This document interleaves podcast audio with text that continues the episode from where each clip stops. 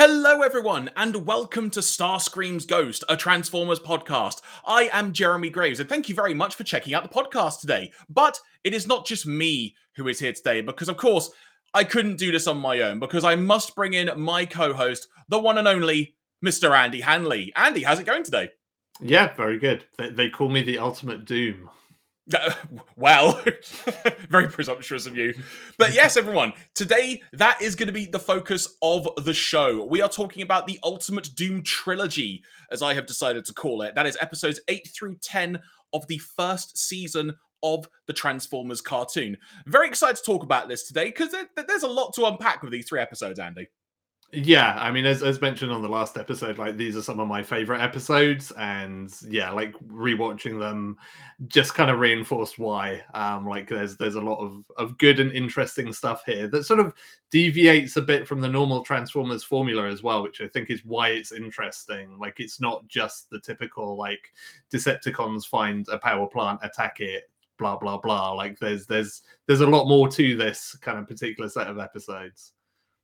Indeed. And before we go any further, because I figure I might as well make mention of this now, if you want to find us on on the uh, on the social media, that's the word I was thinking.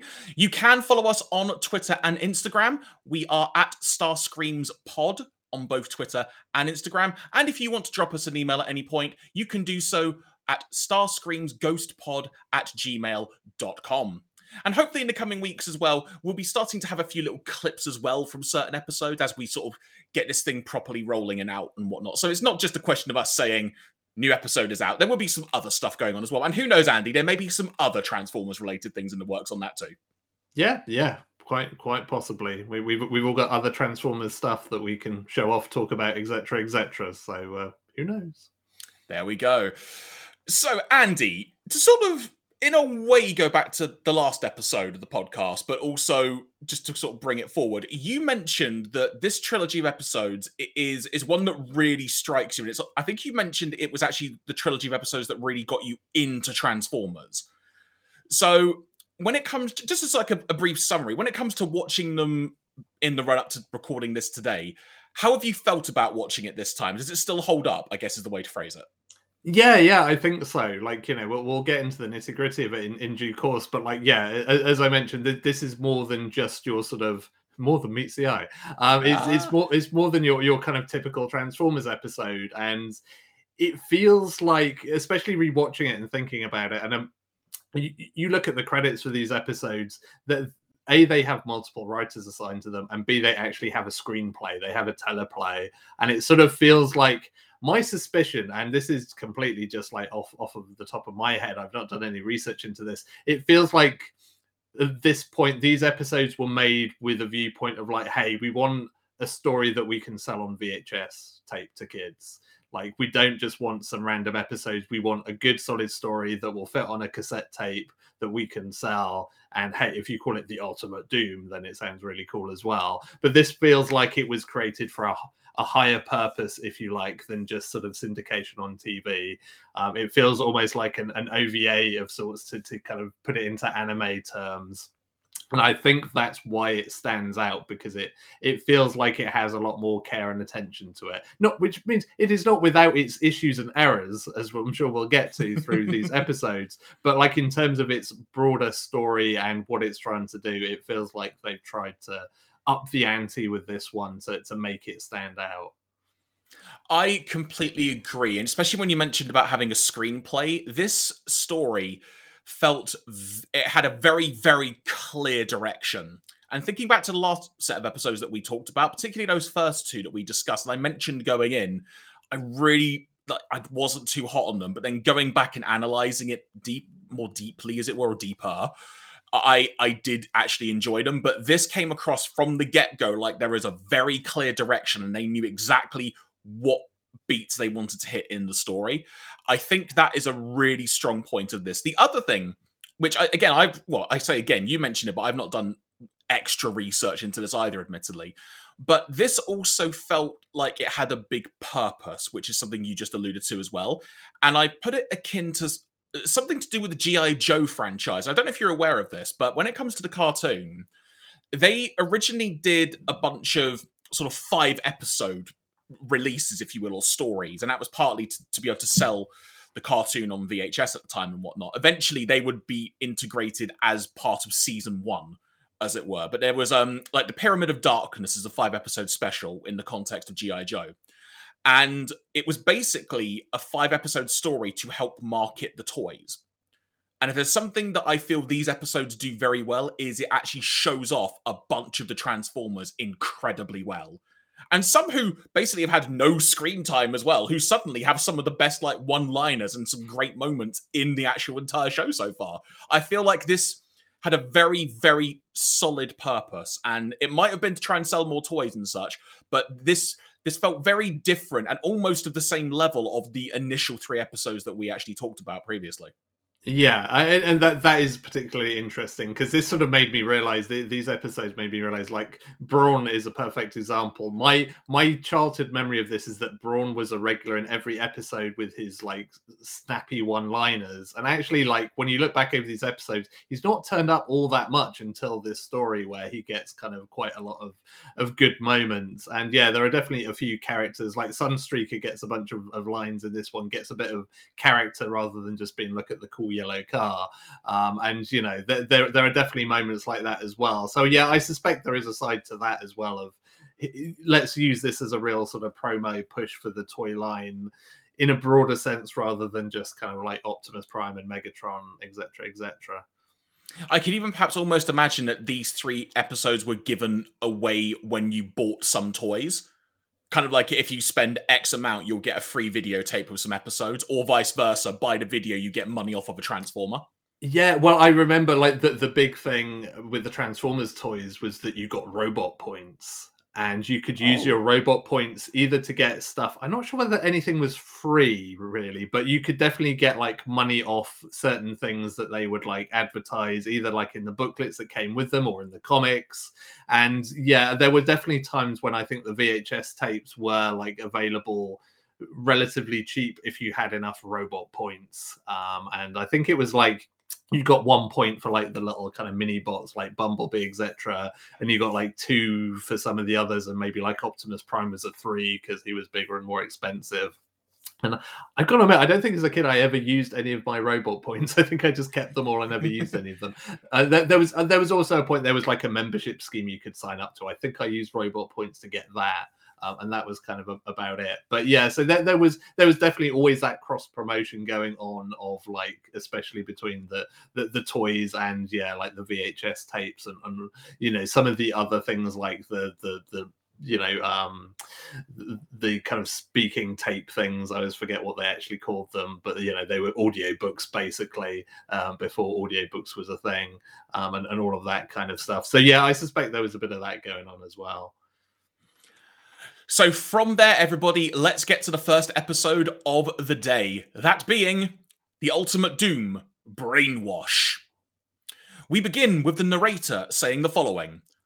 Off the Malabar coast of India, a Maharaja has converted his palace into a solar power station as a gift to his people.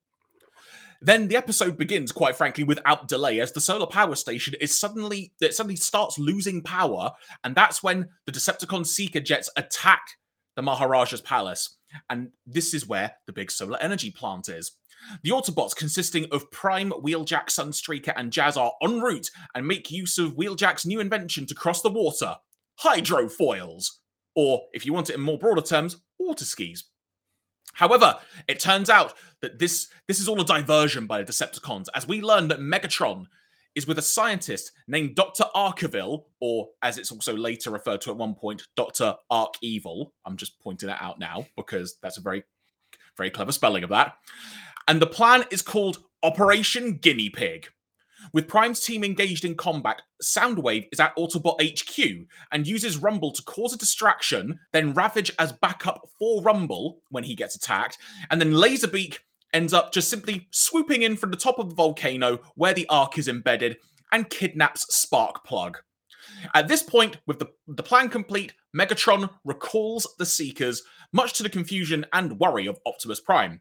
It's at this point they learn of the incident at the Ark, as at the time they were still at the Maharaja's palace.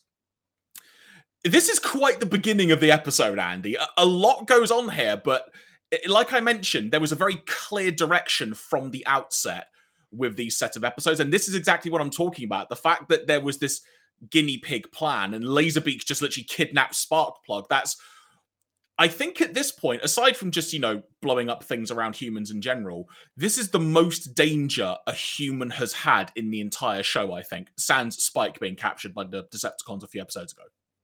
Yeah, I mean, the, one of the interesting things right the way through this set of episodes is the human drama angle because quite often in Transformers, the human characters feel like they're just there as kind of like audience inserts of like, oh, well, imagine if you were a kid and you were hanging out with the Transformers. And that's kind of like the limit of, you know, is Spike writing in his notebook about how cool the Transformers are kind of thing. And and that's that's usually the limit of what they do, apart from when Spike has his like superhuman moments and throws rocks at people or whatever.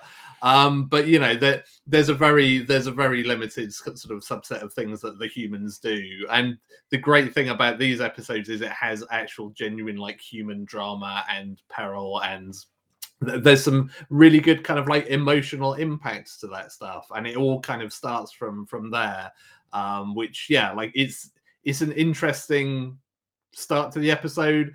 It's a surprisingly competent plan for the from, from the Decepticons compared to their norm, which is usually pretty kind of rote. Like it, it's it's kind of quite intricate, a bit like sort of the Autobots plan you know that, that we saw in, in the last episode that we we looked at um and, and i do enjoy plans that aren't just let's attack them you know there, there's kind of there's a certain complexity to that um, and then finally, if if this show wasn't like decades old, I'd feel like somebody had listened to me complaining about everything being set in the desert. Of like, fine, we're just going to draw a big Indian palace. Then we're going to draw a big like off-brand Taj Mahal. Let's see how you like that because it suddenly it's like, oh, you know, we're getting some interesting location stuff here as well.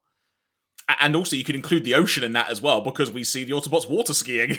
Yeah, yeah, and I mean that's that's one of the things that I, I think I've sort of enjoyed and, and I've kind of forgotten like going through this this series is the fact that it uses the fact that all of its main characters are robots to have a lot of fun in terms of let's just do cool things. I mean, much as we poked fun at them at, at various uh, Transformers having sort of like one use only things that they suddenly decide they can do you know with some of which again we see in these episodes there is a lot of fun to be had from that of just like hey they, they need to travel on water. Cool we can just give them water skis and uh, you know that that stuff is kind of uh, uh, you know child me is impressed with that and like oh that's a really cool thing. Uh, why is why are these not in the toys? Is probably by the, the unintended consequence of this like when you buy the transformers toys like well why don't they have a hydrofoil mode as well? Like i've been i've been been conned. the other thing I do want to know actually is that I think this is the first time that we see all three cassettes appear from Soundwave's chest in succession. Yeah, and I don't, I don't know how that works either. If that was going to be your next question, it was like, I, I, I, honestly, I was actually going to say, I just thought it was really cool. It was kind of finally almost. This is a dumb way to phrase it, but it was almost like Soundwave finally reaching his potential for something like this because we've seen him infiltrate the ark a few times. We've seen Ravage do it, Laserbeak's done it, and this kind of feels like this is like the ultimate doom. You know, this is the plan finally coming together. All those times they infiltrated, it was for this. Yeah, yeah, may- maybe, maybe so. But uh, yeah, like uh, that, that, that stuff is is quite. Uh, quite cool. I mean, again, like talking about sort of complaints that you have about the toys. It's like, well, why can I only put one cassette in Soundwave? Like he stores all of them somehow. Like he's some kind of multi-tape player. But anyway. we cut to the underwater Decepticon HQ where Laserbeak arrives with Sparkplug, who is promptly strapped to a chair, and he is at the will of Dr. I've written his name down wrong again. Dr. Arkeville. For context, everybody, I wrote down his name as something else prior, so if occasionally I stumble on his name, that's why. I'm just saying that from the outset. He is now going to be his test subject for Dr. Arkeville's Hypno chip. The chip is the size of like a small microchip, and it can override the will of the human who it's quote unquote installed in, just behind their ear and such.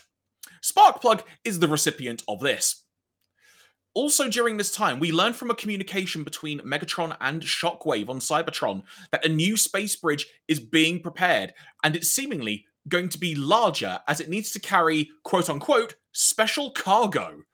But Shockwave points out that delivering said cargo will use up all remaining Energon cubes they have. To test the the hypno chip's efficiency, if you will, using a dummy and what I've written down here, Andy, as a scale model of Optimus Prime, Dr. Arkeville runs a test on the chip by making Sparkplug attack, which let's call it like it is. He tackled Optimus Prime's leg and Prime went flying. It was quite impressive at that point. Uh, and tackling the life size model. With the test complete, Megatron is happy this will help him conquer Earth and the Autobots once and for all. Just to analyze that for a few moments, Andy, because like you mentioned, when it comes to the human drama, I've kind of summed it up very succinctly there, but there is a real sense of danger for Sparkplug in all this. This is the most danger he has been in himself, and having the, this evil mad doctor there with his wacky get up, and like, why has he got a robot hand? No one knows. We'll never know, quite frankly but there's just a real air of th- this is some serious business going on. They are not mucking around this time. Yeah, there's I, I really like it, it's it's it's kind of interesting because you don't get any real like origin story for Doctor Arkeville of like who he actually is, where he's come from. He's just kind of randomly turned up and like, hey, I'm a mad doctor. Can I give you a hand? Kind of thing. but like as as a, as characters go, like he works really well in these episodes because he's just he's just the right kind of evil doctor for this. Because normally in these circumstances, you either get the kind of mustache twirling villain that's always kind of a little bit pantomimey, a little bit too over the top, or you get the kind of scientist that's like, oh, he really actually he wants to save the world. He just has misguided notions about what how to do that. Whereas this guy, as it sort of becomes clear pretty quickly, he's he's basically like Megatron in human form. He just wants to like dominate the planet. He wants to rule it, and that's it.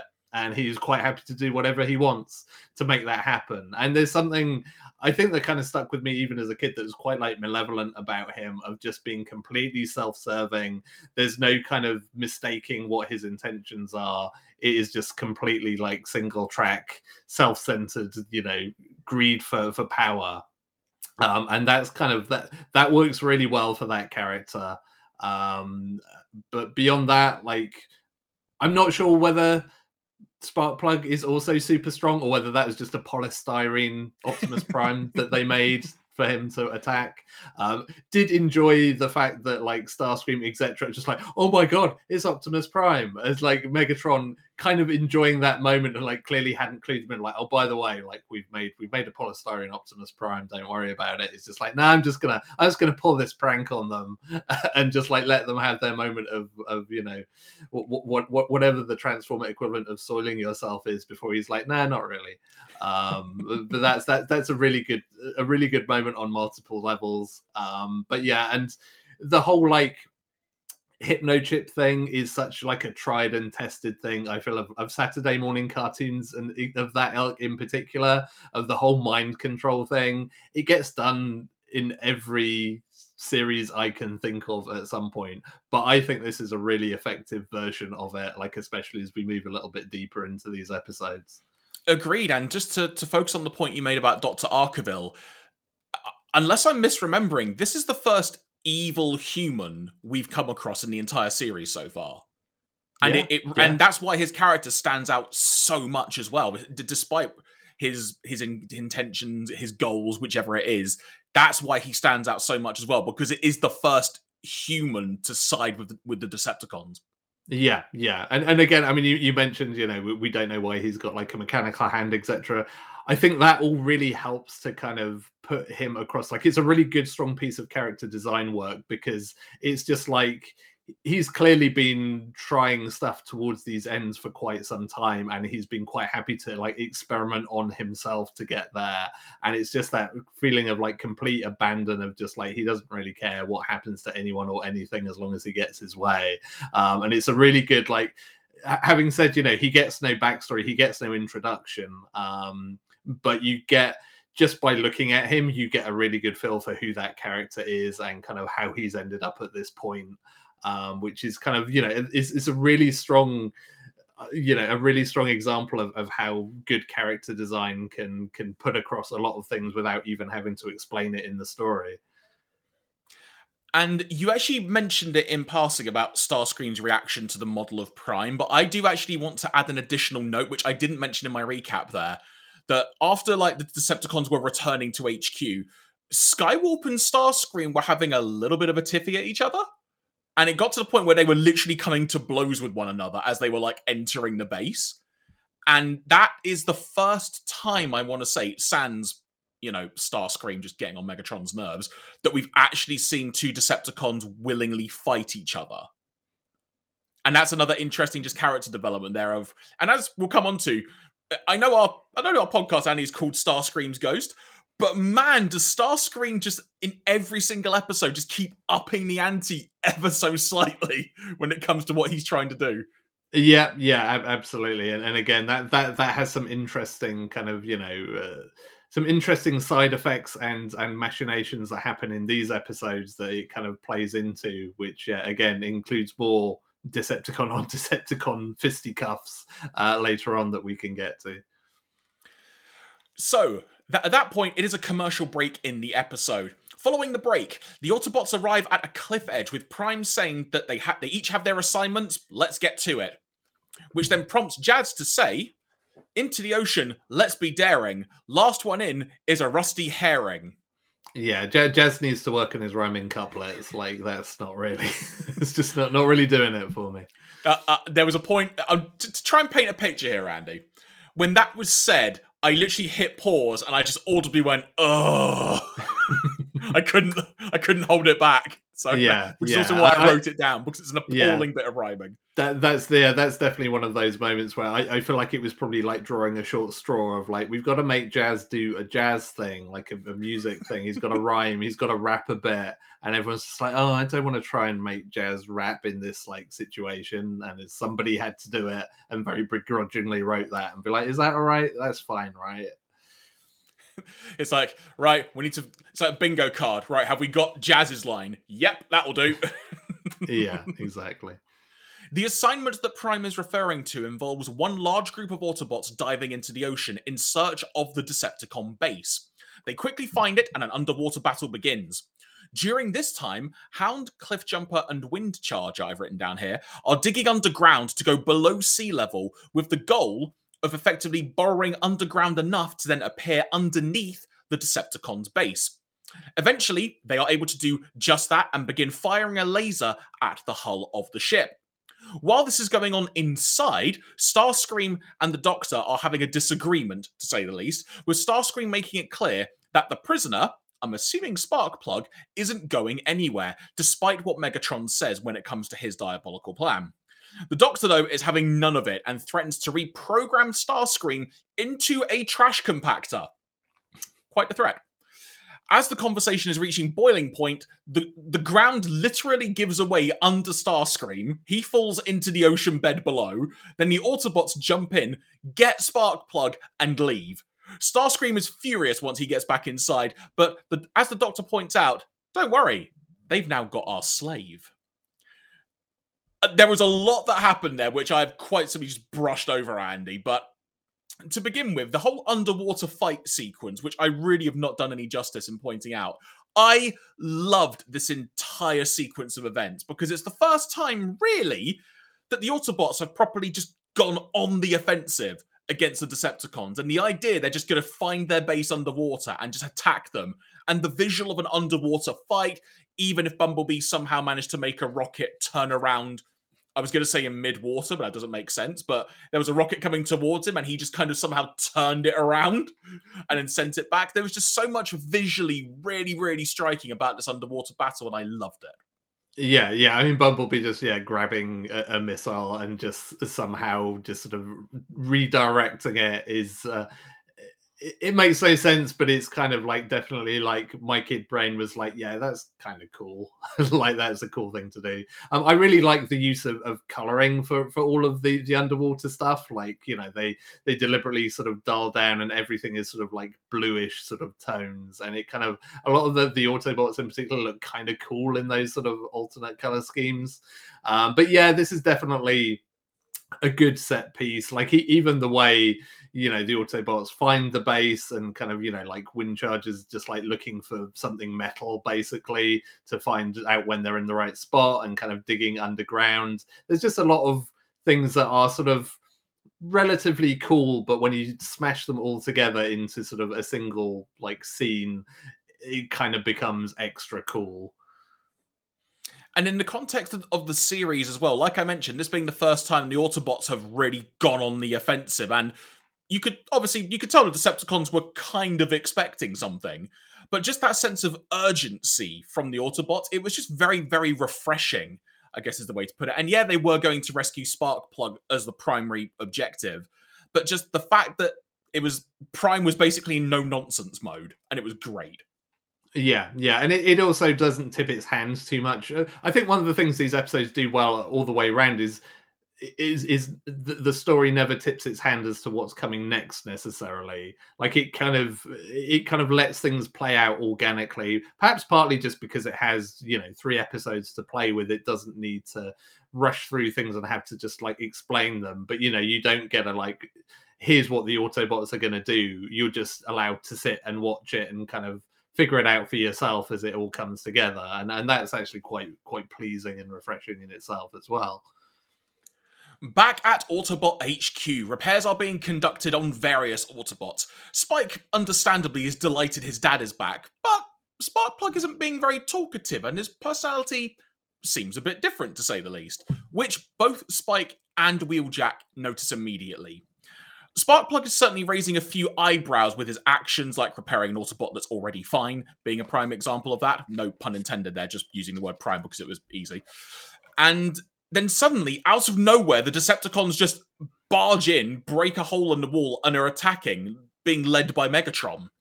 The Autobots are trying to fight back, but their weapons are malfunctioning. Then Bumblebee and Spike are wondering what, what the heck's going on. Why didn't Teletran d- detect them? And then Bumblebee's like getting hit by one of the Decepticons. Spike runs through to the computer room and literally somehow trips over his dad's wrench, which is by an open panel in Teletran 1 and he puts two and two together and figures out that's my dad's wrench. He's done something here. What what the heck is going on?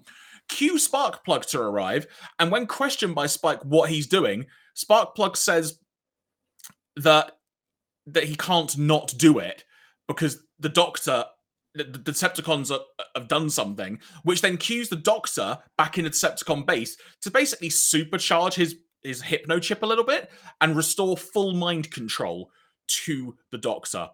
And then Sparkplug then swipes away Spike, quite frankly, before disappearing into the I'll call it the smoke, because it was pretty much filling the room at that point.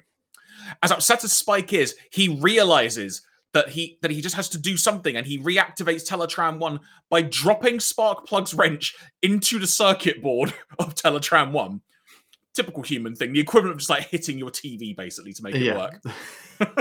he triggers an alarm and a quote unquote fire retardant foam begins to spray everywhere.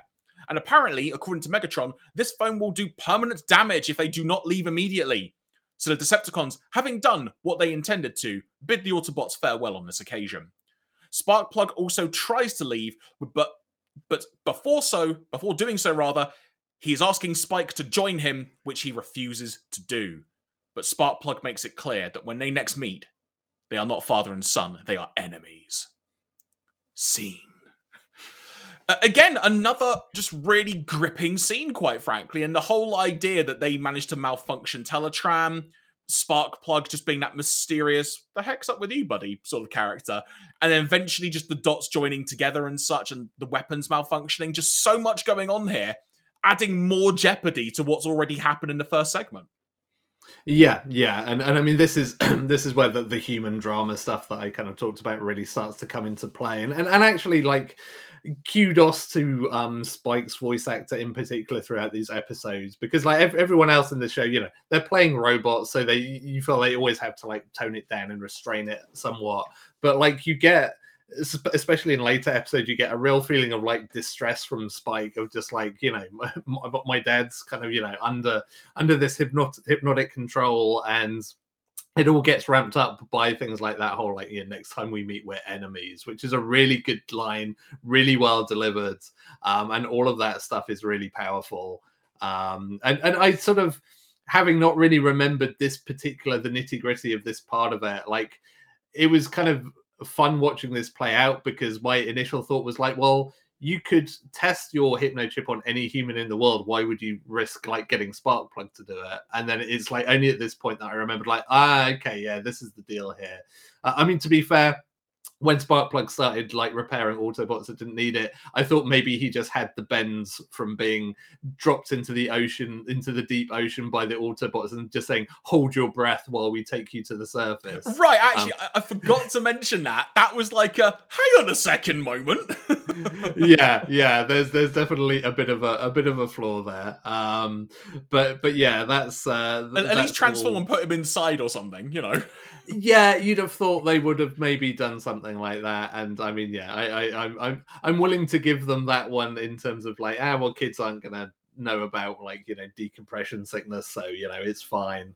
Um, but yeah, no, the, the whole the whole bit with with kind of Sparkplug in there is is is really well done. Like I, I really sort of enjoy I, I, sort of enjoy that they, they use it as a sort of you know as a good show of just like how mindless he's become that he's just kind of you know he's been given an instruction but he's just like doing it to the nth degree and like you know even Dr. Arkeville just like ah no not like that damn it um and and that that whole thing like works out really well um I'm questioning why you would install uh, fire retardant foam in your robot spaceship when it is apparently damaging to robots. When it's lethal it's, quite frankly. Yeah. It's it's it's a bit like taking your like computer server room and saying we'll just put water sprinklers in it because what could possibly go wrong? You know it's it's somebody who whoever whoever did that the health and safety and the fire inspection and the art probably they should get someone else. Like i don't i don't think they're they're fit for purpose it almost makes you wonder if, like, when Teletran One was like repairing everything and kind of 3D printing everything again, if like it somehow just happened to scan like a fire retardant foam system and just thought, oh yeah, yeah that'll come in handy. Yeah, uh, maybe, maybe there is some Autobot hidden away that actually like just transforms into a fire extinguisher and is just like, God damn you, Teletran, why, why me? why am I a fire extinguisher? Which actually, I mean, that that was one of the the, the jokes. The, the the Transformers comics had a variety of other like little kind of like your typical new back page of the newspaper comic strips and i remember one of them i don't remember the title of the actual like comic strip but it was like tr- failed transformers that didn't kind of make the grade in like sort of optimus prime's inner core and it was just like the guy that got turned into a toaster and you know the the, the guy that got the, the, autobot that got turned into a dustbin and you know all, all of that kind of stuff but it, it did it, it did make me think of that in that moment also, I need to say, shout out to, to Sunstreaker because did you catch the line of dialogue that he said to Ratchet when he was being repaired? Oh, yeah, I can't it, remember was, that one specifically. Be careful with that thing. You'll you'll get scorch marks on my Selenium shin guards. Yeah, yeah. It, and again, I mean, that's sort of back to what we were talking about with sort of fleshing out some of these characters that haven't had much chance. Like, uh, admittedly, it's very like high level in Sunstreaker's case, but it's just like putting across the fact that he is incredibly vain of just like, look, every time Sunstreaker says anything, it's got to be like complaining about something damaging his bodywork, etc., etc. And it's like, yeah, that, that that works, and that gives you more on that character than you've had thus far to this point, where he's just kind of been hanging around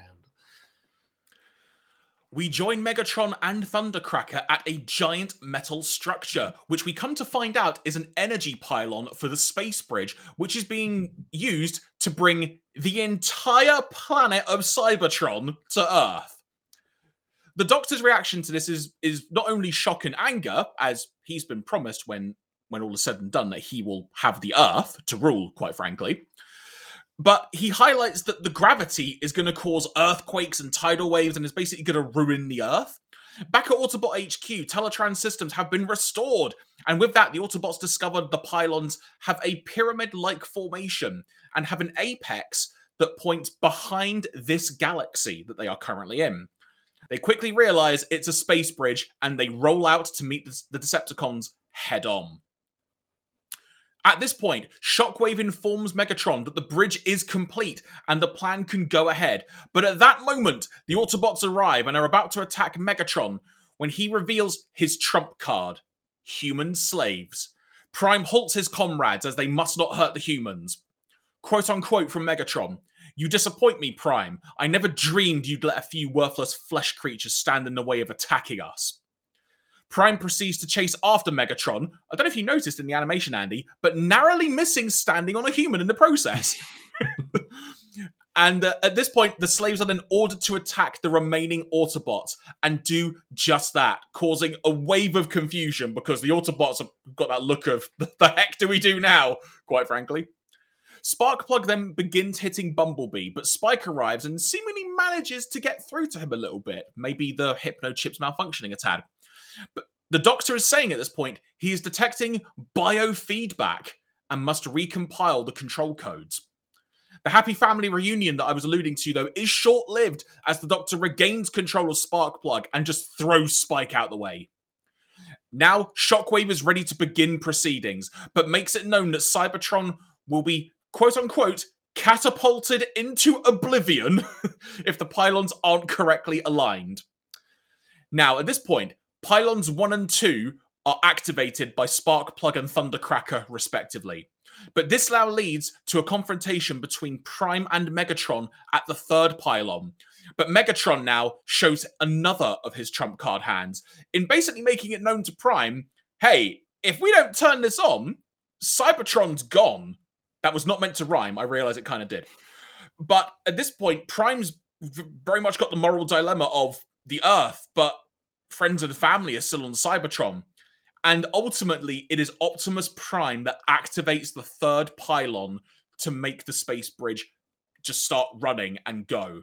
The space bridge activates. Cybertron arrives in Earth's orbit, and the gravitational pull immediately starts causing havoc just everywhere on Earth. Tidal waves, earthquakes, you name it. Megatron celebrates this occurrence as the episode draws to a close. I know I've just read out a heck of a lot of stuff there, Andy, but just this entire third act of this episode was so good. Yeah, I mean, I, I think this was definitely this was the moment where, it, like, even as a kid, I kind of like really sat up and paid attention to it because there's so much stuff that is kind of there's a real gravitas to a lot of what happens here. Like the whole like human shield thing is just kind of like it, it's a really good example of like Megatron is best slash worst, like delete is applicable, um, of just you know being absolutely malevolent. The way all of that stuff kind of plays into like Optimus Prime's kind of quote unquote weaknesses um, is kind of interesting, and the, the whole the whole point of the like you know you can either choose to save Earth or Cybertron. You kind of can't ch- choose both for Prime is just a really fantastic moment. It's a really good little twist in again one of those bits that, that sort of marks this story out from the norm because it's not that like clear cut black and white you know goodies versus baddies. It's like here's an impossible choice of you know what what do you sacrifice? And it's really fascinating and kind of great to see Optimus Prime put in that scenario where he has to choose and you know he chooses Cybertron. And that's like there's so much weight and so much that you can kind of put into just that decision um that you know that that could have been an episode all by itself and it would have been super compelling. Yeah and just the action going on here like just the, the i mean again no sort of sort of pun intended here but given you know gravity's involved now but the gravity of the entire situation it's just put across so well. And also big shout out to like the voice actors here. Like even when prime's got to make that decision there is just a there's a real moment in his voice where you could tell he's genuinely got that emotion and it just comes across so well. And it's yeah, another reason and, and, just why you connect with the voices so well as well just as a viewer. Yeah, and, and again, I think this sort of comes back to this episode, like having multiple writers and a, and a, a screenplay, because you can kind of you can kind of hear it in everybody's performances that they've got some real meat to work with. Like it's not your typical like ah Megatron, I will stop you. Like there's actual there's actual stakes. There's actual you know gravity, as you say, like no pun intended. There's there's a, a, a lot for them to actually work with with that, and and I think it, it really shows here. Um, and that kind of gets backed up. Like I forgot how cool the whole animation sequence is when Cybertron kind of appears via the space bridge. There's some some really cool kind of quite like was avant-garde animation to that that is way above and beyond like the norm for this series that kind of like puts across the fact that like this is something that shouldn't be happening in any kind of natural world but somebody has somehow managed to like push the button and make this thing happen and you know especially given you know the the reveal of you know what the the Decepticons plan actually is, which again, even kind of kid brain me was like, what? Well, that can't end well. Like you can't have another big planet so close to our big planet. Like that's bad. Um, and so you know that's a really fantastic cliffhanger as well for this of just like you can see things starting to go bad, and it just it's one of those things that a good story can do really well even though you sort of you know in your head that like well these stories this is not like the final these aren't the final ever episodes of the transformers they're not just going to like blow up the earth and be done with it but like to give you that that moment where you're just like i can't see any way back from this. Like this is kind of like an irretrievable situation where everything is now in such a mess that how do you wind this one back? And that's like a really compelling thing in its own just to see like well how, how are they going to deal with this from here? Because this seems like an insurmountable problem. You were mentioning about the animation quality uh, of the episode in general, and I think that's actually another thing I wanted to mention at the start is that it felt like the overall budget for this episode was just far greater than what we had seen in the, in the last like three or four episodes. There was just definitely like a class above in this with a lot of what they were doing, in my opinion. Yeah, yeah, it's still not kind of like quite sort of top tier stuff. I mean, again, you know, Transformers the movie spoils us on that, and there's you know there's a moment that I did I did giggle at where um, I like I, th- I think it's this episode where like you know that we get the whole whole next time we meet we'll be enemies, and there's a very kind of derpy spike face afterwards of just like oh what which like made, made made me made me giggle a little bit maybe lost a little bit of its gravitas there. But yeah there's definitely there's definitely kind of a, an uptick in the animation here that I, I i think kind of drops off a little bit by the time you get to the third of these episodes. So they clearly kind of spent the money up front. Um but yeah there's, there's some really cool stuff here. And and yeah like you know again all the all the design work is really cool. Like the the whole like space pylons and their space pyramid because you have to put space in front of everything as we we previously discussed. Like all of that stuff, just like incidental kind of you know secondary design work, it just all looks really cool. Completely agree. Also, I want to give a shout out to a line of dialogue I think was from Optimus Prime, which was when he was fighting Megatron. He had said something along the lines of, "As the Earthlings say, fat chance, fathead." Yeah, it's like I don't I don't remember ever having said that, but uh, but but you know I'll, I'll, take I'll take Optimus Prime's w- w- word for it. I mean I, did what while we're talking about good burns, like I, I, did enjoy. I can't remember who it was that said the line to uh, to Megatron, but but the, the line "Ditto Mega Dance." entertaining. I thought that was I, that was that was while they were fighting underwater. Yeah, some really good stuff. So that is the conclusion of the first part of this trilogy. So, uh, you know what, Andy? We'll do like a, a, complete review of all three at the end, I think is the way we'll go about it. So, for now, then, let's move on to the second episode of this trilogy, that being The Ultimate Doom Search. With Cybertron now in the gravitational pull of Earth, weather based havoc is just wreaking itself all over the planet, quite frankly. Sparkplug and Spike have had another interaction that saw Sparkplug try to recruit his son, once again to no avail. Starscream leads the charge for everyone to attack the Autobots while they're all still in shock at the overall gravity. Again, no pun intended here, at the gravity of the situation. But that doesn't go so well, with the wind causing the Seeker jets fire that they're trying to shoot at the Autobots to blow back right in their faces. And Ravage even getting electrocuted by some overhead power lines as he's attacking Optimus Prime. And then even Rumble being caught off guard by an earthquake before he's even made an earthquake. That's when you know you're having a bad day right there. Eventually, Megatron gives the word for Soundwave to clear the area so that they can continue their work. And he activates audio disruptor waves emanating from him that both the Autobots and Decepticons in the vicinity are impacted by, forcing a retreat by the Autobots. But interesting to note that these waves seemingly also have some kind of adverse effect on the slaves, causing their hypnochips to malfunction. Dr. Arkeville, realizing this, once again sees that he's going to have to do some additional work to prevent that in the future. as he watches on from the Decepticon base on the big screen. Again, a lot to. I've very much skimmed over a lot of detail there, Andy, but there is a lot that happened, and just just seeing some of these fights that occur as well, and the fact that everything that Megatron's plan is doing is also affecting the Decepticons, which in a way is a bit of a recurring theme in this story. It is just really cool to see that there isn't isn't even an even playing field for all the Decepticons in this. It's very much this is Megatron's way, and he knows what he wants to do, and isn't really prepared to take everyone else into consideration for that.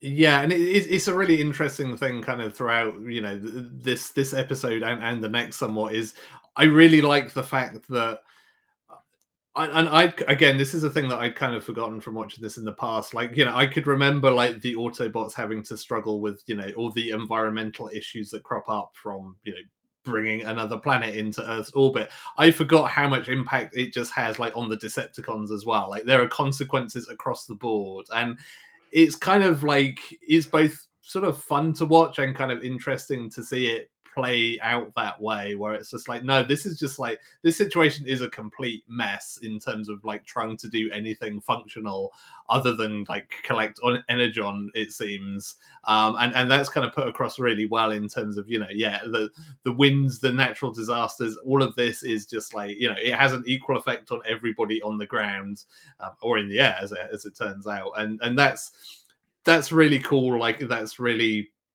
again, it feels like a story that's been thought through of like, well, if all this stuff is going on, like what would that mean to you know any ensuing battles, etc., etc. Um, and that's all all very cool stuff. Um, also, shout out having having coined the word fumblebee ourselves in the last episode. Shout out to the writers of this episode for having the, the, the phrase blundercracker. Right, such a good line. Is, like wait again like if this wasn't like made like 30 over 30 years ago i'd be like wait have you been stealing our, our ideas from this podcast? Because this this this was this was our gimmick but no blundercracker that's that's a good one. Yeah i've actually got that that line of dialogue. It was uh it was the line that'll teach him to play with fire blundercracker. And yeah, I think I think Trailbreaker's line. I, I couldn't actually make out exactly what the line of dialogue was, but it was something along the lines in response to that of, yeah, I've heard of hot. I've heard of a hot foot, but that's the first hot mole I ever saw.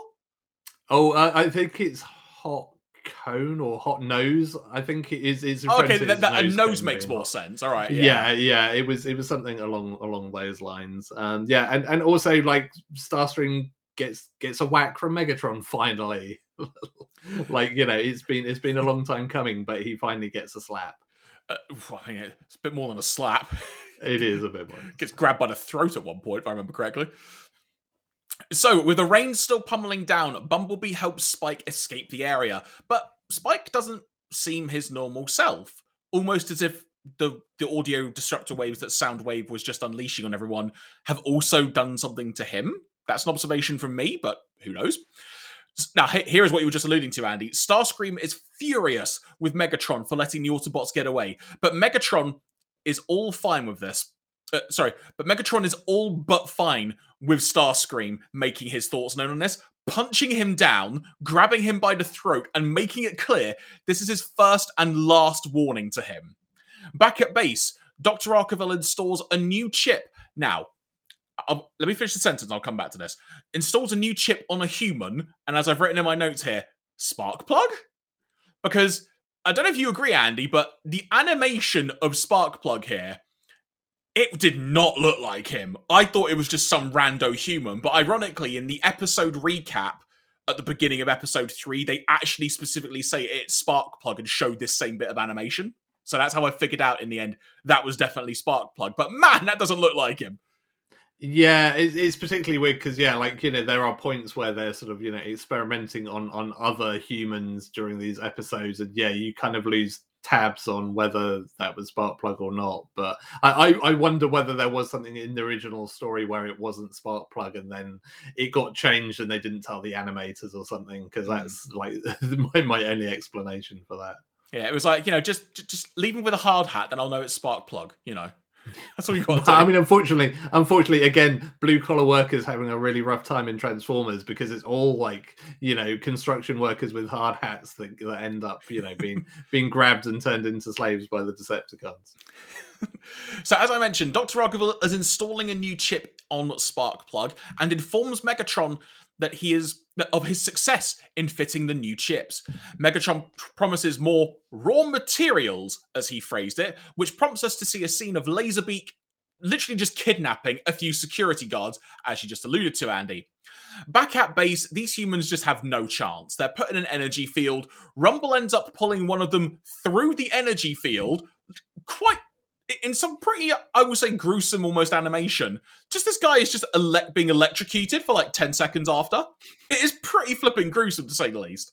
Then Soundwave receives an emergency bulletin, as he phrased it, from Cybertron, saying that their energon levels are critical. We cut back to the Autobots trying to drive their way through this massive storm, but having a very hard time with it. And after Prime is able to activate his polarity switch, which I'm just going to call super high powered you know, main beams on your car. I wish I had those on my car, just to say. Uh, Bumblebee is further back, but suffers a flat tire. I think that's the first time that's happened in this entire show, Andy. Mm-hmm, it is good. I'm glad. Just wanted to make sure we can add that to the to the to the, the bingo card. But when this happens, Spike is in his just in his own world, probably like just emotionally torn up about his dad. Quite frankly, just being kidnapped, just very blasé to the situation before helping.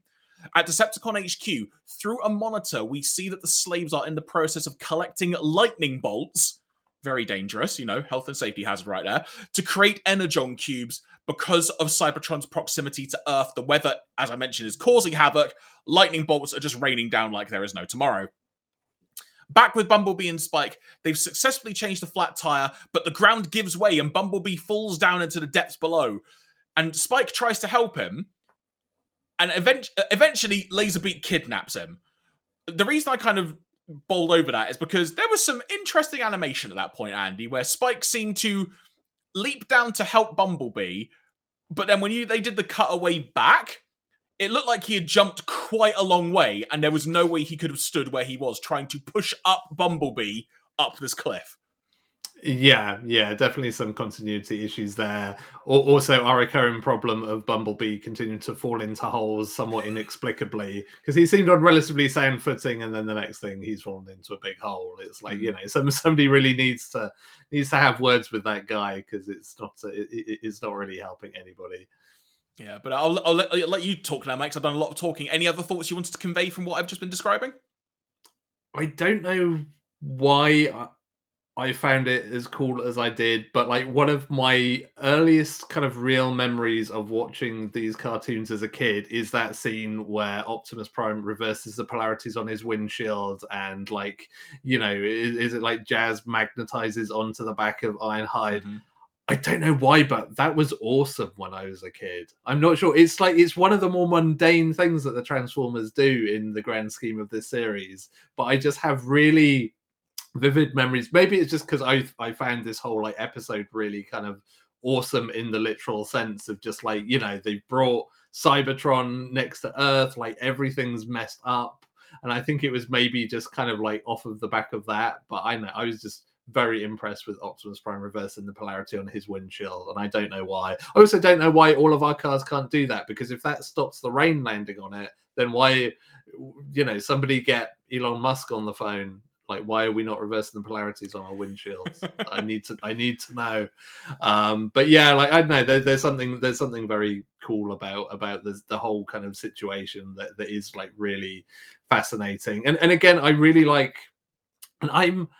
I'm a little bit torn whether it's deliberate or kind of accidental. Like as, as you mentioned, like the, the sort of the the sound waves that Soundwave produces, like seem like they have an effect on Spike, but I'm not sure like whether that's a direct kind of avert thing or whether it's this sort of whether it's kind of playing fast and loose with like Spike being in kind of a bit of a daze because you know his dad's run off with the Decepticons and is now like said, "Hey, you're my enemy," and all of this stuff, and it kind of like it plays in a really interesting space with his like his his headspace in terms of you don't really know where he's at or how much of this is kind of like his own trauma and how much is that he's just been like messed up by these sound waves and stuff. And like it's a really it's a really interesting little bit of depth to his sort of character in that moment that is sort of slightly inscrutable and that kind of makes it fascinating.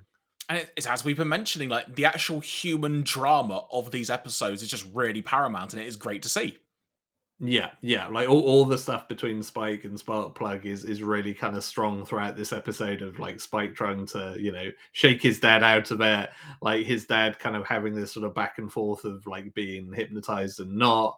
Um, and, and it's all done done very well in terms of both kind of like dialogue and performances.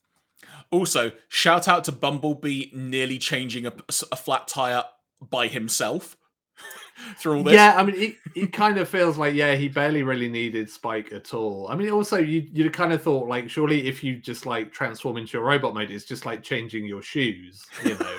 you could just transform and he could have just done it with his own hands and just like pulled one off and put the other one on.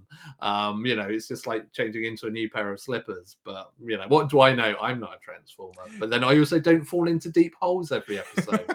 So you know maybe i know something that bumblebee does it was just that moment when spike got out grabbed the spare tire which was flung at him and then he went round to the other tire which had needed to be changed and the hubcap just appeared in his hand suddenly. The screws just came and he's like, "Oh, nearly there. I'll need your help in a second. It's like flip a heck, man. Come on."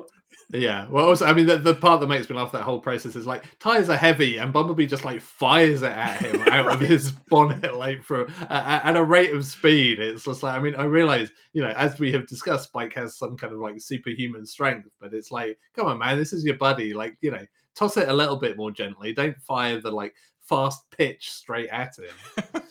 Also, did you notice another continuity error in that when he Spike got kidnapped out of Bumblebee's arms, he suddenly had a hard hat on? yeah, I mean, I mean, it's a fair. It, it, if you're an animator and you're not quite sure what you're supposed to be animating, and it's a human in this series, it's probably usually a good guess. Like, ah, they probably have a hard hat. It'll be fine. Eight times out of ten, they'll have a hard hat on, most likely. Yeah, exactly. And I mean, to be fair, like you'd have thought Spike would have had a change of clothes at some point by now. Like he's still in his like oil rig uniform from like when he was rescued in like episode two, but it's like nope, just that's that's all I'm wearing apparently. Well, all I've got. The, tra- the, the Transformers, you know, the Autobots won't take me to like Primark or anything.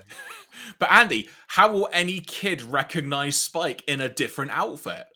Yeah, well, and also like you know, we don't have the animation budget to design Spike in another set of clothes, so we can't get, we can't give him a green shirt or something, you know. yeah, and, and, and I mean, every every kind of construction worker in this entire series has the same uniform. Like, I kind of want to know the deep lore of whether there's some like global mega corporation that is controlling all of the world's energy sources anyway, and that everyone's just outfitted the same. But uh, you know, that's me thinking about this too much. So, from where we just were with Bumblebee falling down a hole, a few more of the Autobots have now come to actually look for them, one of them being Hound specifically, as I've noted here. When we then see them attacking Laserbeak, because obviously Spike's just been kidnapped. They successfully managed to save Spike by shooting Laserbeak, who drops Spike, and then Hound then basically goes into drive mode, jumps off a cliff, and catches Spike in midair. I'm sure Spike was eternally grateful for being saved, but they probably could have done that a little bit safer. But yeah, yeah. I, I mean that that's that that landing's gonna gonna hurt no matter how you do it. Like I, I, imagine that's probably that's probably not not so good on the on the, the rear end for Spike there. But uh, yeah, I mean I, I guess it, it was all under control. I'm sure like nothing could have gone wrong there. Indeed, and Bumblebee is able to be retrieved, and apparently he had actually lost power. I've got noted here, so that's the reason why he couldn't just get out himself. Which fair enough. Yeah, it's, like, it's like a, a likely story, Bumblebee. oh yeah, I just I don't know. I just lost power. Like I was. I've not been drinking. You've been drinking. uh, also, I, I, I'm just going to derail this a little bit now. An Autobot has a tractor beam on his arm. Sure. I mean, again, why not? You can you can have whatever you want in Transformers world. Like you know, you can suddenly have like a seismic earthquake detector. There, there's all sorts you can do in this series, apparently. Oh, there you go. Back at Decepticon HQ, Skywarp is loaded up with Energon and a human, I think Sparkplug at this point, to make the first delivery of Energon to Cybertron. The human is also going so that the Autobots will not take any action, i.e., trying to shoot Skywarp out the sky. This is part of Megatron's evil plan. We also learn that Dr. Arkeville's computer can only control a slave from the Decepticon HQ. But Megatron has already got that sorted because they have duplicated his computer on Cybertron. Arkeville is unimpressed by this, to say the least, and reminds Megatron of their agreement that he will have the Earth when all is said and done. And then Megatron, under his robotic breath, says, You will. What's left of it? Skywarp departs and the weather, weather, devastation continues outside. In Autobot HQ, Wheeljack comes up with the idea that the Dinobots could help save the Earth. Cue a door to open, Andy, revealing all the Dinobots. And by all of them, I mean five of them. When in the last episode, there were only three. I have many questions about this, but we'll come back to that in a second because Prime orders the Dinobots to save Earth, but Grimlock makes it clear he doesn't care what happens to the planet. Well, he doesn't care until Wheeljack points out to him he is on the planet that's about to be destroyed. And then the Dinobots head out. So, the Dinobots do their thing, which is really, really cool to see just them working as a team. But Andy, this might be the biggest continuity error. Well, one of the biggest continuity errors we have come across so far in this show. How the hell are there suddenly two more Dinobots? Yeah, well, and, and, I mean, we'll, we'll get to this later, but we also suddenly have Skyfire appear out of nowhere. I'm pretty sure he has like an origin episode later in this first season. I could be misremembering that how that that works, but I, I swear, like you know, he's not actually been introduced in this series yet. And my my assumption with this is that this is down to like the production order versus the actual broadcaster. I mean, we, we, had this discussion before we started this podcast of like, you know, I guess we should watch them in broadcast order, but there is this production order which is different. Like, yeah, mm. and maybe it would all make perfect sense and the Dinobots would all have been introduced if we'd have watched it in production order. Um, and maybe Skyfire would have been introduced as well. Because, yeah, this is definitely a moment where it feels like, yeah, you, there's th- there's been some mixed messaging here, either in terms of like telling the, the the, the writers what had happened in previous episodes, or they they'd assumed that these characters had already been introduced from other episodes when they actually hadn't. Because yeah, it's it's I guess the kind of thing that you don't care about as a kid because it's like, hey, it's all the cool robot dinosaurs, but yeah, definitely a glaring error when you watch them in the order in which they were intended to be watched. Yeah, it was just one of those moments where and again, like you said, this is the broadcast order we're doing. I, mean, admittedly, I'm going by the order on the Hasbro Pulse YouTube channel. That's mainly what I'm following. So I'm assuming they've just uploaded them in broadcast order, quite frankly, because yeah. they label all the episodes. But yeah, it's just that thing of it was just a again, like there have been tiny little continuity things here and there, but from an actual character perspective, yeah, this is this episode, these set of episodes, if I just put it that way, are the biggest culprits of that, I think, so far. Yeah. Sorry, continue. No, as I say, yeah, for, for sure. And it, again, this this also makes me wonder about this being like a something created to to be like you know a, a VHS release in terms of just like I wonder whether they were even just told to hand wave away some of that stuff to be like, look, we're going to be selling this, you know, after this is all broadcast on TV. So eh, just put all the cool transformers in. Don't worry too much about the continuity because here's our greater goal. And, and again, even in terms of what you were saying about selling the toys, like maybe a likewise argument of like, yeah, we know we haven't technically introduced like Swoop or Skyfire yet, but the kids love them, so like please put them in these episodes. Hmm. It's like this is a really weird comparison, but it's a similar thing from from my point of view because I I grew up on Power Rangers as well. And when the Power Rangers movie was released in the cinemas, it had the white colored Ranger in there. But in the TV show, if you were watching on terrestrial TV and not Sky, like I was, the White Ranger had not been introduced yet until two episodes later. And they were like building to that story of how the White Ranger was going to be introduced, but they hadn't actually shown him yet. So that was kind of a weird thing. But it's, it's stuff like that. You know what I mean? It's it's a bit annoying, but anyway, that, that that's childhood Jeremy having a moment there.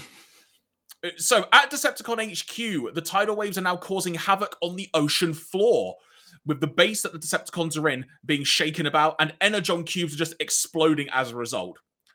Further uh, agitated, uh, sorry, f- further um, basically just more damage is i don't know what word i wrote down there i wrote down something but basically more damage is caused in the hatch that appears above the ocean sea level because a tidal wave just levels it completely, flooding the base in the process, prompting Soundwave to say Mayday various times, which I laughed at uproariously.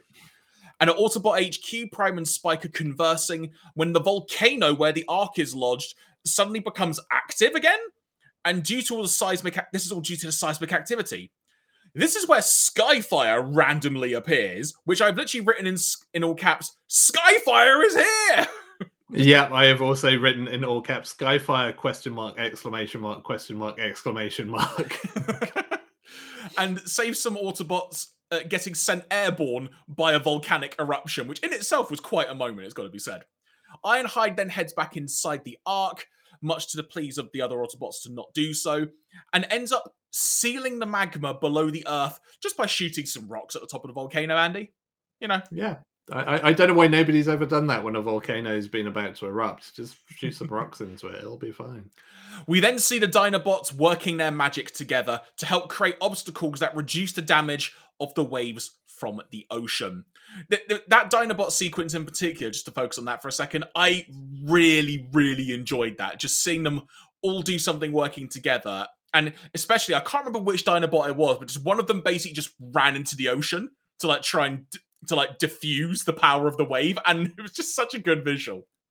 Yeah, yeah, that that's all really good stuff, and, and really weirdly satisfying to kind of like watch the sort of the tidal wave just be sort of brought down to nothing by these various things. Again, not entirely sure scientifically how that's how tidal waves work, but it does. It, it looks pretty. It looks pretty fun. It looks pretty pretty impressive. Any other additional notes you wanted to convey about any of what I was just talking about?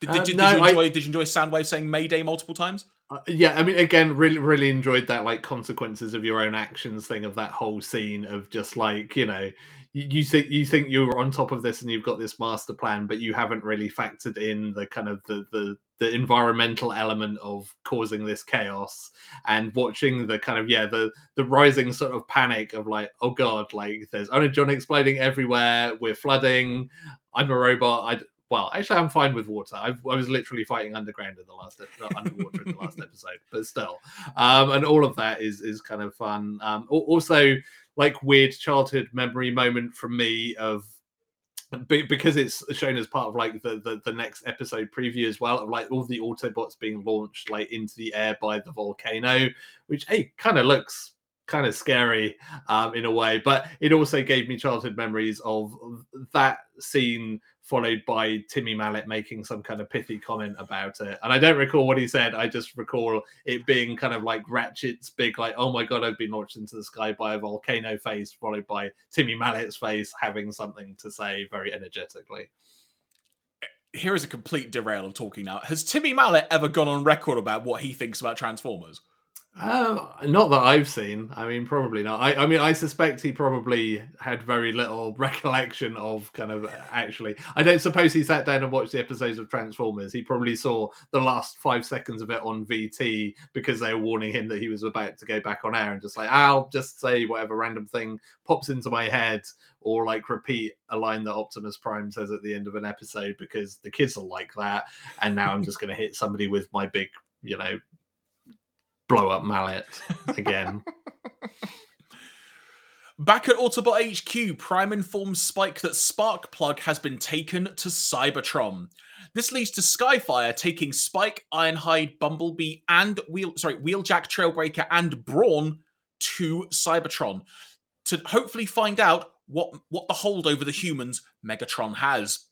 After narrowly avoiding some missiles, they arrive on Cybertron, and Spike is taken aback by the planet when he sets off a trap and falls down a hole. Good job, Spike. Bumblebee and Brawn head in after him.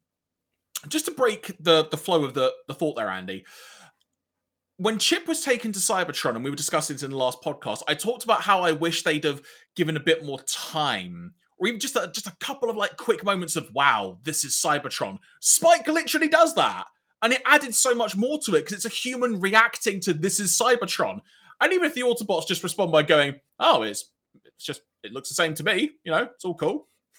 even if they gave that kind of reaction, just that moment of a human just taking in Cybertron, I I just really really liked it. Yeah, yeah, it's it's really good, and and I mean, again, I feel like this this answers a lot of your kind of complaints about the previous like Cybertron escapade, where like this is this is good stuff on Cybertron. It actually spends a decent amount of time there, does some interesting stuff, and yeah, like that's a good a good intro moment to it in terms of again managing to find a bit a bit of peril to drop everybody into and uh, kind of sets the scene for you know some some pretty cool stuff on a different planet which is good fun it does also make me wonder. In fact, you know what? Yeah. Yeah, I'll continue for a moment, but I'm going to come back to a thought. Uh, I'm going to try and remember this thought, but it's about Wheeljack's workshop and continuity for that. So I'll hold that thought. After they fall down the hole, they begin working their way out through the ventilation shaft and pathways, but the ground gives way again, leading them to fall deeper into the planet, conveniently into the Decepticon headquarters. And in that room is a big computer screen that says in all caps, Hypno Chip Control. After learning how the humans are being controlled and relaying that information to the others, Sparkplug walks in, but uh, but Spike leaves his wrench out because they all go into hiding and maybe trying to see if they can get through to Sparkplug again.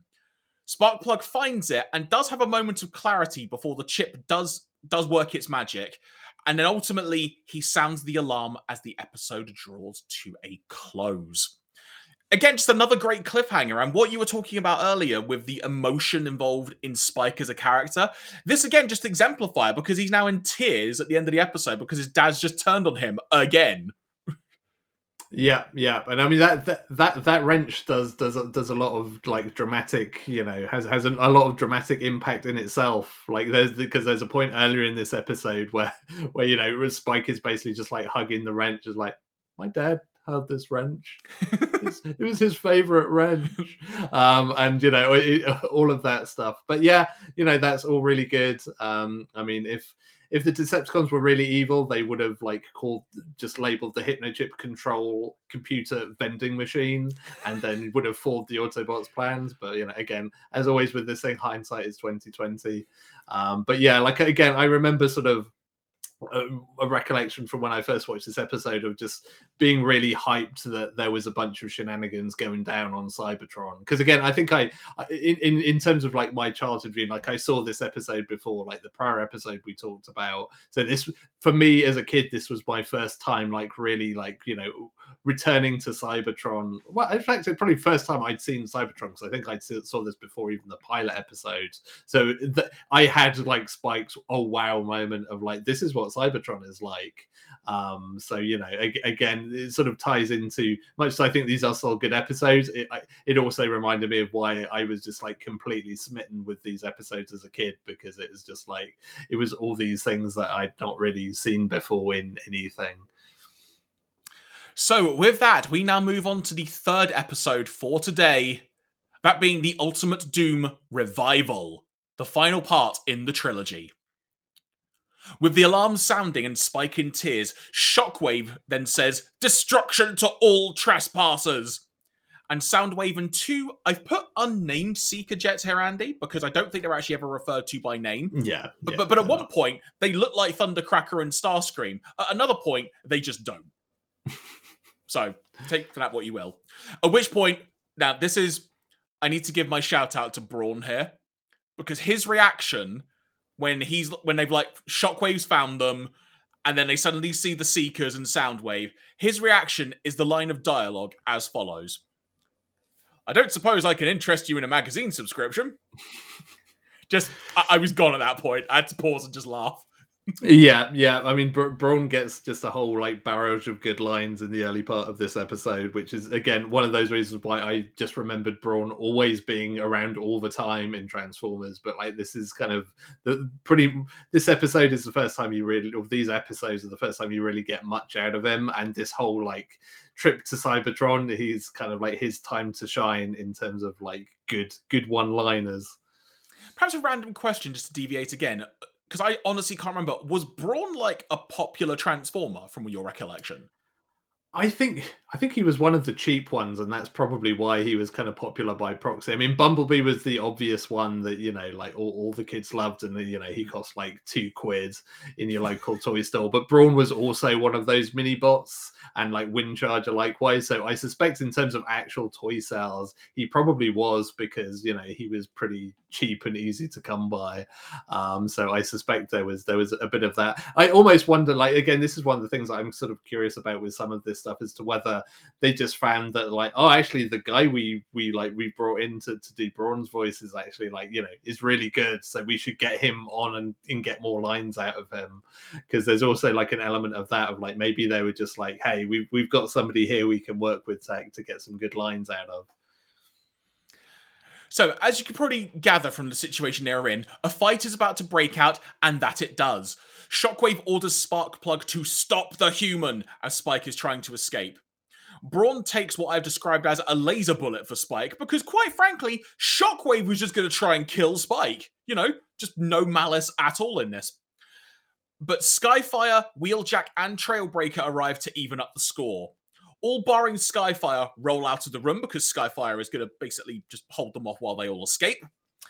And much to Shockwave's chagrin, and despite his attempts to stop them by uh, t- to stop them escaping, excuse me, by transforming into his giant laser cannon form, he manages to blow a hole in, in the wall, allowing Skyfire to escape. The Autobots are now rolling on the Cybertron highways, as I've phrased it, bound for Wheeljack's lab, but they are having to avoid laser turrets, and the Seeker jets are also now in hot pursuit. And Skyfire provides a big assist in diverting their attention to let them get to the workshop. Inside, Bumblebee Bumblebee hands Wheeljack a laser disc. I was very happy to see a laser disc, Andy, a giant laser disc about how the humans are being controlled and gives that information to Wheeljack so he can start coming up with something to help with that I'm going to stop there for a moment because I think there's a decent amount to talk about within that. The point I wanted to make about Wheeljack's workshop. Now, hear me out on this. The episode where Chip goes to Cybertron that I mentioned, I think we covered in the last podcast, if memory serves. Mm-hmm. It's mentioned in that specifically. They have to go to Wheeljack's workshop where the Decepticons have now placed a lock on the workshop.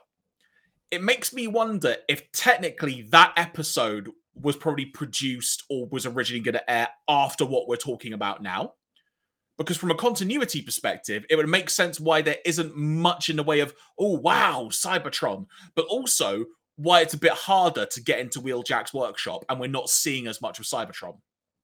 Yeah, I suspect that this is more just that they hadn't really thought about that. Because from what I recall from when I looked at the production order, I think these are the first episodes that were not produced in the order that they were aired.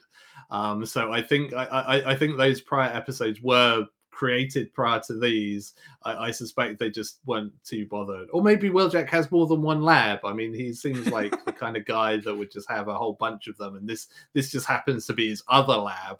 You know, not not the not the main one. Um, but uh, but yeah, who who knows? There you go. Also, did, did, did you like the laser disc? Yes, yeah, always always nice to see uh, to see that, that Cybertron is up with the, the latest uh, latest in technology. So that that's always good and a, a fine way to store your hypnochip documentation. Um, also, also another shout out to, to Brawn for, for having the line "tall, dark, and gruesome" um, against Shockwave, which is, is also also a very good line. And, and and again, talking about characters getting a bit more play in these episodes. I really like seeing a bit of proper Shockwave mm-hmm. in this because, like, Shockwave up to this point has just been kind of boring, slightly whiny, like Cybertron commander who's just like, "Oh, I'm not got any energon. I'm not got any energon Megatron." Whereas this is like proper Shockwave of just the way I, I'm pretty sure this was like I think this was like in one of the official sort of like character guides, or maybe even on like the tech specs, but there was definitely some piece of official paraphernalia that was basically like Shockwave is like has the power of Megatron, but is just like completely cold and logical in how he uses it. And that kind of that comes through, like you say, in the moment he's just gonna kill Spike straight up. Like there's no hesitation, no monologuing, no, you know, not even gonna bother insulting him and calling him a flesh creature. It's just like, nah, just gonna shoot you.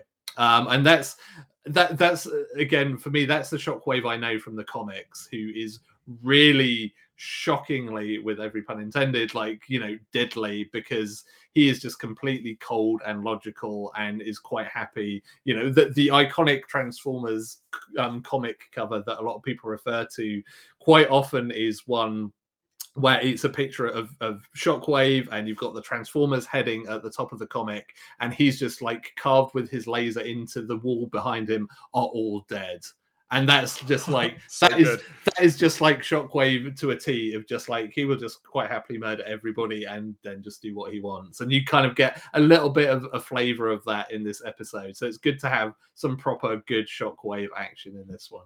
100% agree and just the cold heartless like you said just there's no emotion just logic about it and it really shows in this it's really really cool to see Yeah, it's also again, it's kind of good voice work on the opposite end of the scale to like the spike and Sparkplug stuff of like it's that really good kind of there's just enough malice there that you can hear it, but it's also just this really like detached sort of tone in the way he says things, and it's just like perfectly pitched for that character, which again is really sort of interesting, like the thing between like the comics and the cartoon for me, because I'd always hear like the cartoon version characters' voices in my head when I was reading the comics, which kind of shows you like how strong they all were at like putting across those characters.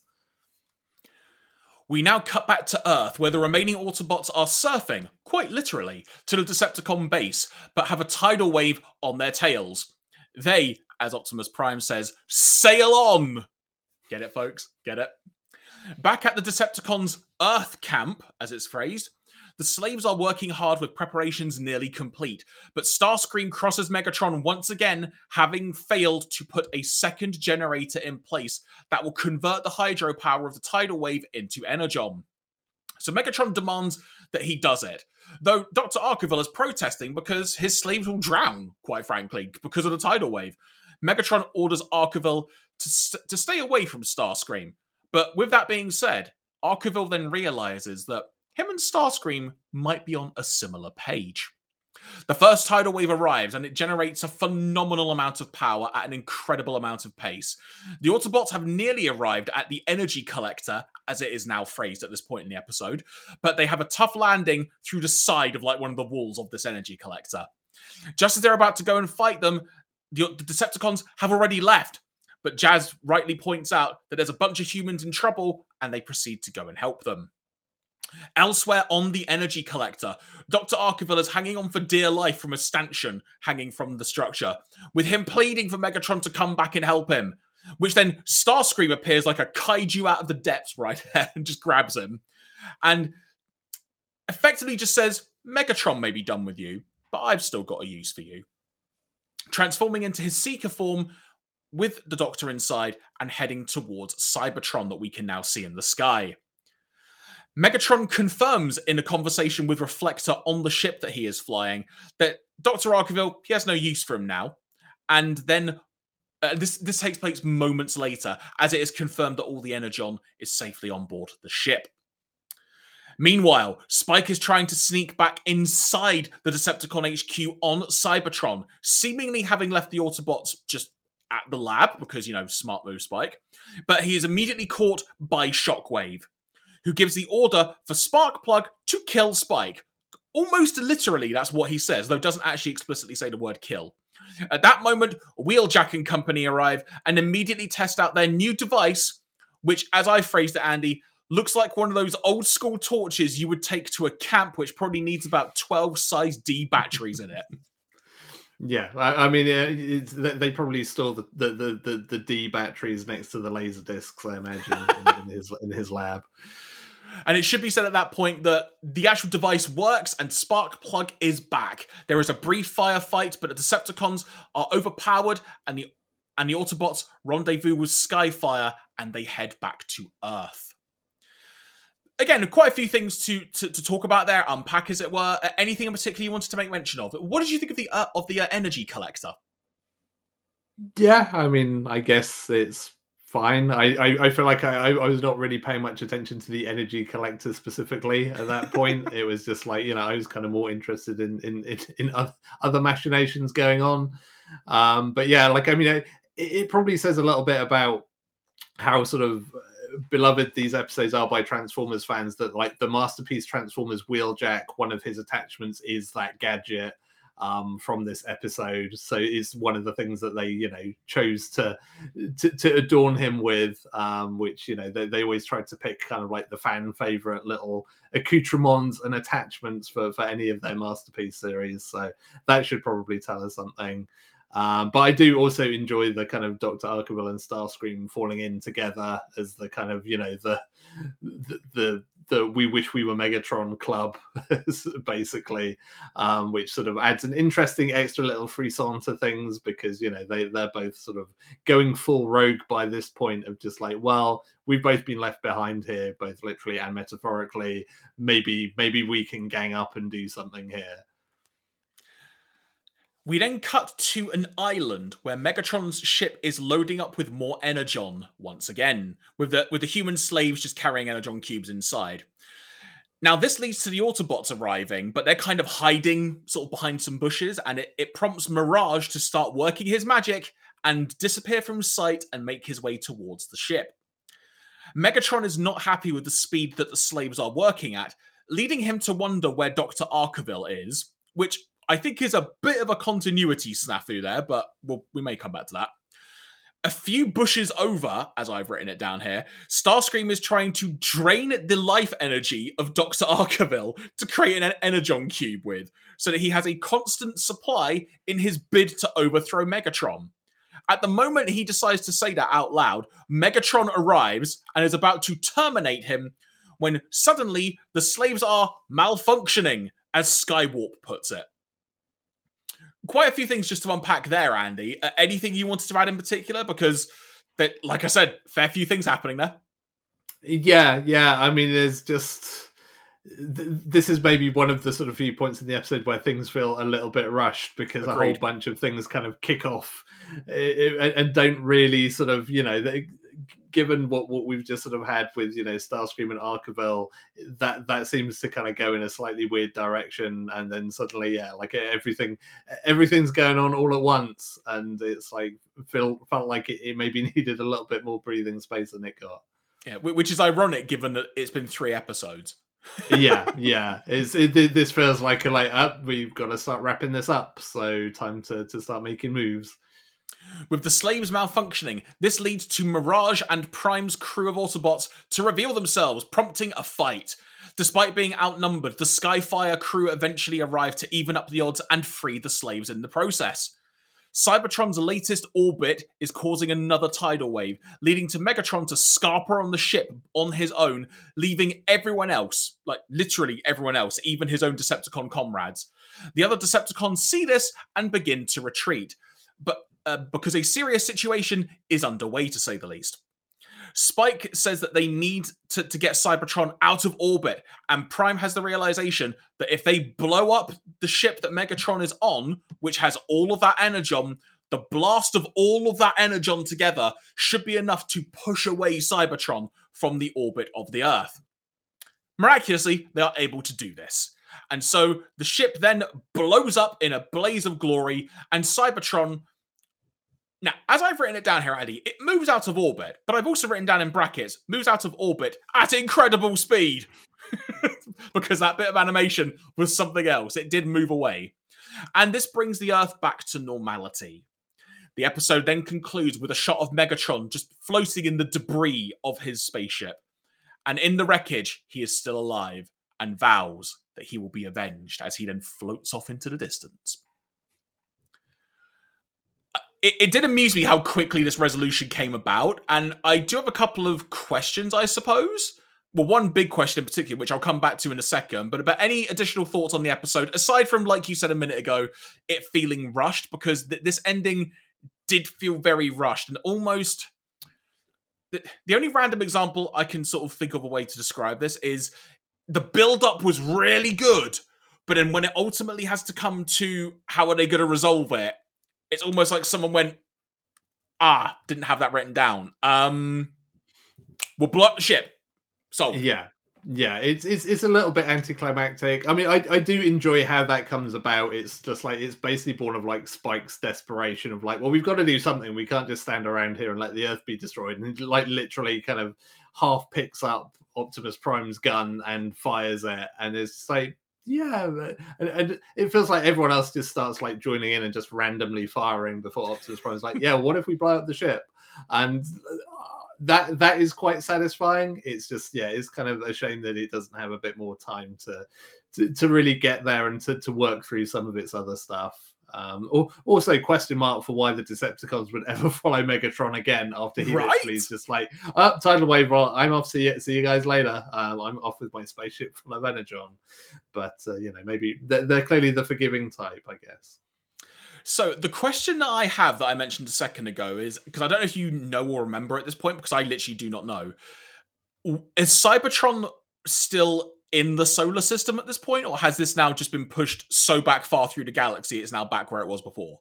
I think it just goes back where it was before. Like, I mean, in, in I, I think even as a kid, in like my my head canon was that like something something space bridge in reverse, and it just ends up back where it started. Like, there, there's maybe maybe the the force of like Cybertron being like pushed back by the explosion, like reactivates the space bridge with enough energy to move it back to its original orbit. Because I don't think it's I I don't think its location is ever spoken of again in any kind of like weird way. And I mean, certainly by the time we get to Transformers the movie, it's there with the moon bases and all of that. It seems to be where it's supposed to be. So I'm guessing it just went back to wherever Cybertron is. Well, there we go, and that concludes the Ultimate Doom trilogy, everybody. So, Andy, overall, what do you think of the trilogy now you've been able to go back and watch it once again? Yeah, I, I still really love it. I still think, you know, for, for, for its flaws in places, it's still a really good story. Like, it's definitely kind of top tier, you know, TV series Transformers stuff. Um, it is kind of a shame that it sort of its final episode drops off in a few ways. I mean, I don't know if you noticed, but there are points in that whole scene with like Brawn and Shockwave, etc., where there are lines that were clearly originally animated to be voiced that aren't. And there's Mhm, a, yep. quite a few weird animation moments there where it feels like it was maybe they had to kind of scrape it together a little bit last minute.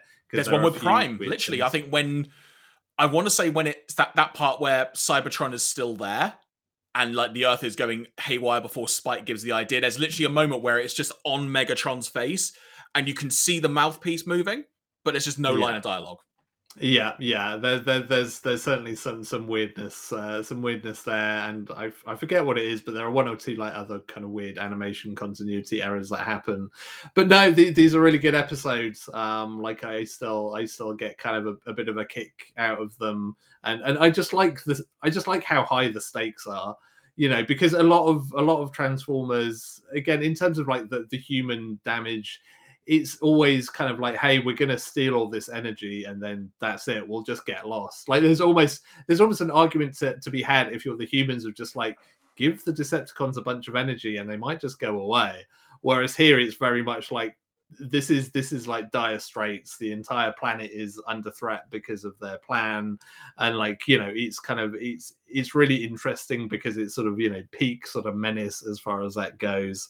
Um it, it also we didn't in terms of the, the zingers in these episodes we did miss skyfire's butt out deceptibum which Yeah. um again child me was like "Oh, they said bum on tv this is amazing and like you- that, that shows you like how how deep and dark this series is uh when you're five of just like they said bum it's amazing Also, got to give a shout out to Brawn because he also had the fantastic moment. I think when they were still on Cybertron trying to escape, and he just said, "I'll get the door," and just runs through it.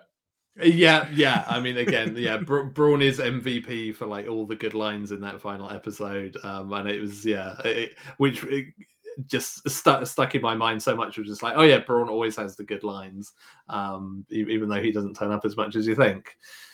Yeah, I I really enjoyed this three episode arc. Like you said, really really strong, top tier. It's a shame it kind of unravels a little bit right in that like final part of the episode, but otherwise thoroughly enjoyed this. A lot of great character development. Glaring continuity things aside, just really really strong. And if people uh, have got through this podcast and haven't seen it, strongly recommend you go and check them out. All the episodes are on Hasbro Pulse's YouTube, so definitely go out of your way to see this set of episodes. So from there, Andy, uh, I suppose the next logical thing to discuss is what we're going to be doing next. And that is that we are going to be talking about episodes 11 through 13 on the next episode of the podcast. And uh, if I was professional enough, I would have had those episode titles to hand, but for whatever reason, I don't. So give me a So second. I, I, I, I, I can tell you that those three episodes are War of the Dinobots. Uh, so I think this is where we actually get introduced to Snarl and Swoop. Um, so oops. Um, Countdown to Extinction, which is a really good episode title, and then Fire in the Sky, which, as I recall it, is the Skyfire introduction episode, uh, which clearly, you know, sort of ended up in uh, in kind of the wrong place. And I'm actually I'm looking at the the production codes for these episodes, and uh, yeah, I I think both of those episodes we mentioned, the, the the Dinobot episode and the Skyfire episode, were both produced before the Ultimate Doom, which is why those characters all turn up completely randomly um, outside when you watch them in broadcast order.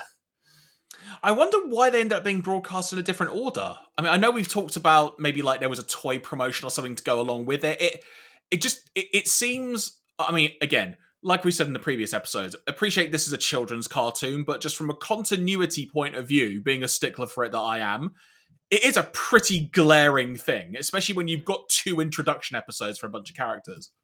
Yeah, it, it, is particularly weird because I, I mean, I guess it was maybe just maybe it was just down to when they were actually ready and completed. Like, I mean, again, given what we've been talking about with things seeming rushed and kind of lines being missed, I wonder whether this was all really against the clock and being really crunched on. And it was just a case of because, you know, th- this is an era particularly where you know things were being kind of rushed to studios pretty last minute and I wonder whether it was just a case of like, okay, these are the episodes that are good to go. We just need to run this story first. Like, I realize mm. that it's this is out of continuity, but we've just got to like we got to give the TV station something for their syndications. So just just get that one, get those stories out the door.